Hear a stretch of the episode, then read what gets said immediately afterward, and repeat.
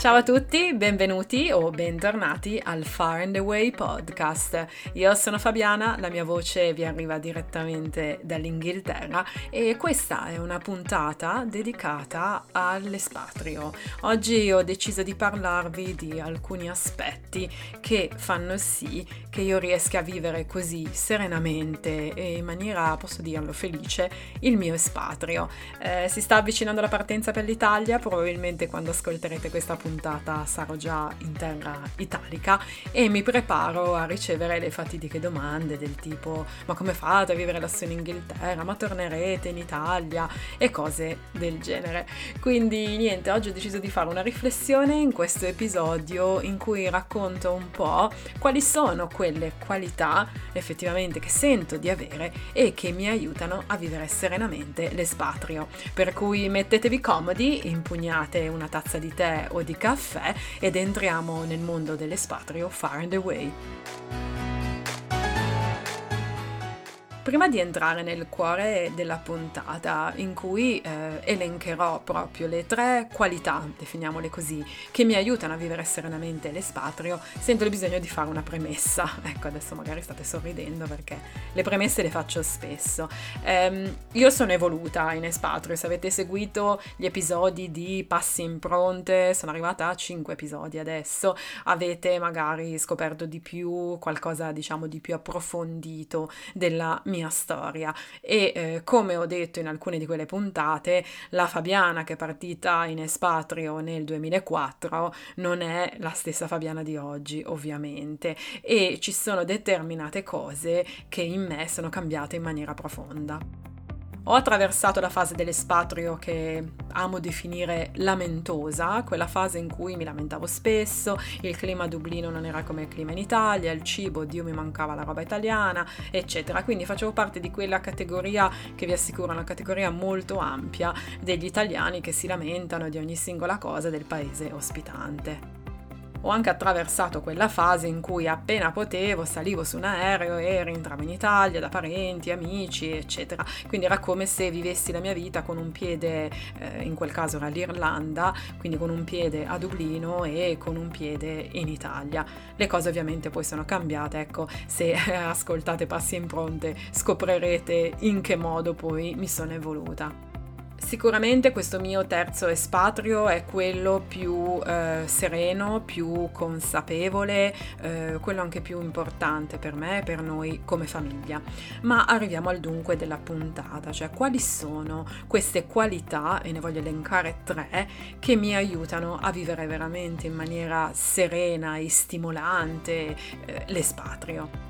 Iniziamo dalla prima qualità. La prima è la curiosità, la curiosità in ispatrio, cioè questa mia curiosità di voler conoscere la realtà che mi circonda ed è una curiosità che eh, mi rendo conto è sempre più forte, eh, più i miei figli si immergono in questo mondo. Non so se è facile da eh, spiegare o da percepire, ma eh, avendo i miei figli immersi in questa cultura e vedendo come la loro personalità e il, no, il loro modo d'essere sia comunque influenzato da questa società in cui viviamo, in me questo fa scaturire ancora più voglia di capire la storia di questo paese, di capire perché magari ci sono determinati comportamenti, da cosa vengono, la curiosità poi del viaggiare, ecco, quella l'ho sempre avuta, la voglia di conoscere questa terra, non è a caso quindi che ho intrapreso comunque la mia eh, carriera eh, di consulente di viaggi appunto qui in Inghilterra perché comunque ho approfondito talmente tanto la conoscenza di questa terra che mi sento veramente di poter consigliare qualsiasi cosa ma è anche una curiosità di eh, conoscere le tradizioni e provarle, no? Perché magari certe volte siamo un po' così ehm, resti nel provare cose nuove, dico oddio, ma io quella cosa lì non l'ho mai fatta, ma com'è che la stanno facendo? Ecco, spesso c'è il paragone, no? Magari con la cultura da cui veniamo. Ecco, invece questa curiosità di voler provare, provare esperienze, provare anche, la butto lì, eh, piatti nuovi, eh, cibi, pietanze, sapori differenti, questo sicuramente aiuta molto a abbracciare proprio l'espatrio da tutti i punti di vista. E questa curiosità credo sia importante anche per andare a studiare, leggere, capire, comprendere e sfatare i famosi stereotipi che sono sempre in agguato no? nella vita degli espatriati, che eh, sono stereotipi che comunque possono far male e che è bene comunque stargli un po' alla larga, anche perché questi stereotipi, se condivisi con altri italiani che si incontrano lungo il nostro percorso, eh, possono portare delle piccole piccole, io le chiamo così bombe, no? Nel senso, eh, ci si mette con gli amici italiani a lamentarci di tutto quello che non va di UK e quindi il solito gli inglesi sono freddi, il cibo non è come quello italiano e fa schifo, eccetera, eh, non si va da nessuna parte. Quindi veramente apriamo la mente, eh, proviamo anche curiosità per capire ma come mai per esempio il cibo in Inghilterra è in questo modo e non è come quello in Italia, anche se la risposta mi sembra abbastanza ovvia. Eh, ma ecco, rimpiazziamo magari la paura del provare cose nuove con la curiosità, perché alla fine quella ti aiuta a vedere le cose in maniera diversa. Ovviamente non basta la curiosità in espatrio per vivere serenamente, oddio ecco sono una persona curiosa e vado bene, mi integro eccetera. Eh, no, non funziona così, questa è solo una delle qualità che può essere utile per vivere serenamente l'espatrio e per cercare anche di integrarsi nella cultura che ci sta ospitando. L'altra caratteristica è l'umiltà, per me una caratteristica fondamentale nella vita in generale, ma eh, anche in espatrio, in particolare quando parlo di umiltà culturale. Cioè dobbiamo essere sufficientemente umili per ammettere quando sbagliamo, cioè quando magari ci rendiamo conto che abbiamo un determinato retaggio culturale che ci porta a comportarci in un modo, ma magari quel modo è sbagliato.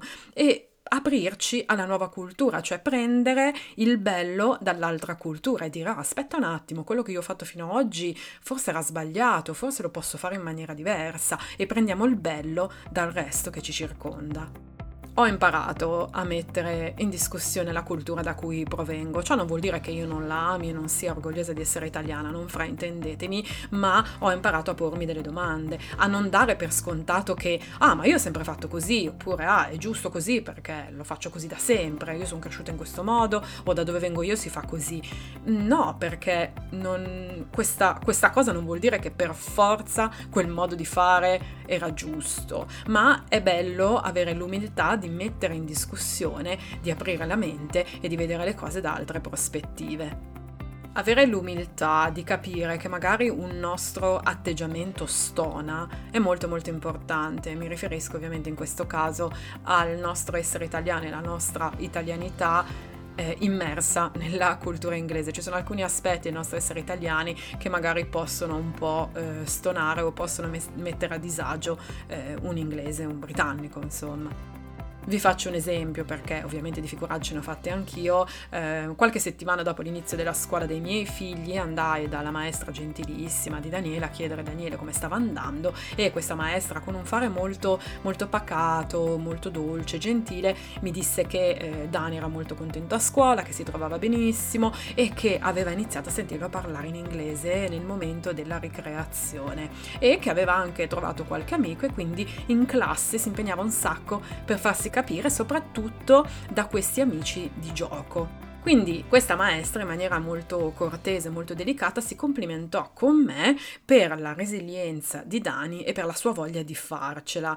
Io in quel momento, immaginatevi, mamma emotivamente provata, comunque ero reduce da un trasloco dalla Francia all'Inghilterra con tre bambini, eccetera, e presa così da entusiasmo, le toccai il braccio, glielo strinsi un pochino e le dissi, oh, grazie mille, cioè veramente avrei anche voluto abbracciarla, però vabbè, questo sarebbe stato troppo. E mi ricordo ricordo benissimo la sua espressione nel viso di disagio, perché quel toccarle il braccio, quel volerla toccare fisicamente, eh, avevo superato la, la, la linea di confidenza che può essere data a una maestra. Probabilmente io quella mano sul braccio non dovevo metterla, questo poco ma sicuro, insomma il mio contatto fisico eh, la infastidì palesemente. Ora io avrei potuto reagire in due modi, ah ma guarda questa, che palle, non puoi nemmeno toccarle un attimo il braccio e fa così.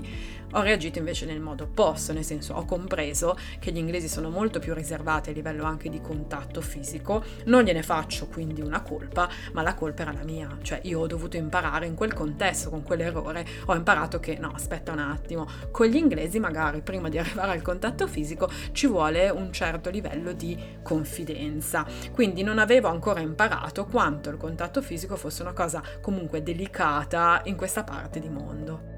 Ovviamente questo avvenimento mi ha portato a autocriticarmi, no? E a mettere in discussione le mie usanze e i miei modi di fare e ad avere comunque quell'umiltà giusta per capire che in alcuni di questi casi le mie azioni, i miei comportamenti possono essere inopportuni e quindi ho sempre adottato un'attenzione in più nei confronti del mio interlocutore adattandomi anche alle sue esigenze e rispettando no, i suoi bisogni eh, o le cose che comunque a questa persona possono non far piacere. Mettere in pratica questa umiltà culturale è un processo quotidiano, un processo quotidiano che mi mette in una condizione di continuo apprendimento, cioè sto sempre un po' così in una fase di ascolto e in una fase di continua evoluzione. Questo perché? Perché soprattutto quando si espatria da adulti, la nostra cultura è un po' come un, un vestito no? che indossiamo e che qualche volta è difficile da plasmare. Quindi eh, mettersi veramente con discrezione e con tanta umiltà, in ascolto e in osservazione ed essere sempre rispettosi delle persone che abbiamo davanti a noi. Ma attenzione, ciò non vuol dire rinnegare le proprie origini, non fraintendetemi, ma vuol dire accettare il fatto che non tutto quello a cui siamo abituati eh, è per forza giusto anche per gli altri. Quindi sì, ok, noi siamo cresciuti in questo modo, noi siamo magari più calorosi, eh, siamo qualche volta un po' più indiscreti, questo è un dato di fatto, spesso noi italiani magari ci troviamo a fare domande un po' indiscrete che invece i britannici magari non fanno. Insomma, ci sono tante cose che vanno un po' aggiustate, comprese, viste da diversi punti di vista. Questo per i miei figli eh, sembra essere molto più semplice, perché per loro il fatto di essere nati e cresciuti all'estero. Li ha resi molto più malleabili, sono stati esposti comunque fin da piccoli a culture diverse, cioè noi viviamo in un contesto veramente multiculturale, se non lo vedi non ci puoi credere, cioè vi inviterei veramente a venire a scuola e vedere bambini di tutti i colori di pelle, di tutti i background, di tutte le nazionalità che si mischiano tra di loro eh, in maniera così armonica. Ho già citato la terza qualità, ma adesso entro nel dettaglio anche di questa, ed è il rispetto in espatrio. Rispetto per le nuove regole, per le nuove regole che ci troviamo di fronte, che possono essere molto diverse da quelle della nazione da cui proveniamo. Qualche volta ho sentito stranieri lamentarsi di alcune regole che magari possono essere oggettivamente molto rigidi, no? E eh, ritrovarli poi eh, alla ricerca del modo di aggirarle. Con, qui non funziona così. Eh, qui ci vuole veramente molto rispetto per la burocrazia, anche perché non scappi, nel senso se non non rispetti la burocrazia, eh, non dico che vai nei guai, insomma, però diventa molto difficile, molto molto difficile aggirarla. Ma parlo anche del rispetto del luogo e della gente che appartiene al paese ospitante, quindi un rispetto anche delle loro tradizioni, dei loro usi e costumi, quindi evitare magari di denigrare o di parlare male di alcuni aspetti della loro cultura, soprattutto davanti a loro. Avevo citato già nella puntata dedicata al tempo atmosferico inglese quanto sia importante rispettare anche il tempo atmosferico, che è sempre un tasto dolente della vita eh, in Inghilterra. Eh, può risultare un po' maleducato lamentarsi magari di fronte a dei britannici del tempo atmosferico inglese, eh, per, magari con frasi del tipo ah no, ma in Italia c'è più bello, non piove mai, eh, il tempo è meraviglioso, qui invece piove sempre. Ecco, così è un po' bruttino per i britannici quindi ecco, ci vuole rispetto anche da questo punto di vista. Il concetto di rispetto si allarga fino al cosiddetto rispetto delle code, no? Come non parlare del rispetto delle code in questo paese? Cioè qui rispettarle è proprio una cosa sacra. Devo dire che spesso mi sento dire quando rientro in Italia, ah Fabiana, cavoli, ma tu ti sei inglesizzata. Spesso me lo dicono con tono anche un po' così di disprezzo, no? Come se desse fastidio il fatto che io già ero lì già le regole prima di partire per l'Inghilterra, figuriamoci adesso. Non so se ehm, il mio processo di inglesizzazione, chiamiamolo così, eh, mi piace di più pensarlo come un processo di integrazione e di familiarizzazione consapevole con questa cultura. Cioè io non mi vergogno, non, non, non mi offendo se mi dicono che mi sono inglesizzata, eh, forse questo è un segno che ho trovato il modo di vivere all'estero in maniera serena e di acquisire il bello e il meglio della cultura in cui sono immersa, mantenendo poi il meglio e il bello della cultura da cui provengo. E questa cosa, questo mix pazzesco, per me bellissimo, lo stiamo trasmettendo ai nostri ragazzi, i nostri ragazzi che comunque, come vi dicevo prima, sono esposti veramente a tantissime culture e eh, stanno prendendo il meglio da tutto questo. Sono consapevole che ci sono veramente tanti tanti modi di vivere l'espatrio e ognuno lo vive nel modo in cui riesce, nel modo in cui crede, però spero che queste mie riflessioni magari possano essere d'aiuto a chi fa un po' fatica o a chi magari è al primo espatrio e ehm, proprio non riesce a integrarsi oppure non riesce a vedere il bello de- delle situazioni, eccetera. Quindi veramente tanta curiosità, tanta umiltà e tanto rispetto e spero che anche voi riusciate a trovare la serenità che sono riuscita a trovare io in espatrio. Grazie di aver ascoltato questa puntata del Far and Away podcast. Io come sempre torno martedì prossimo con un altro episodio. Grazie a tutti, ciao!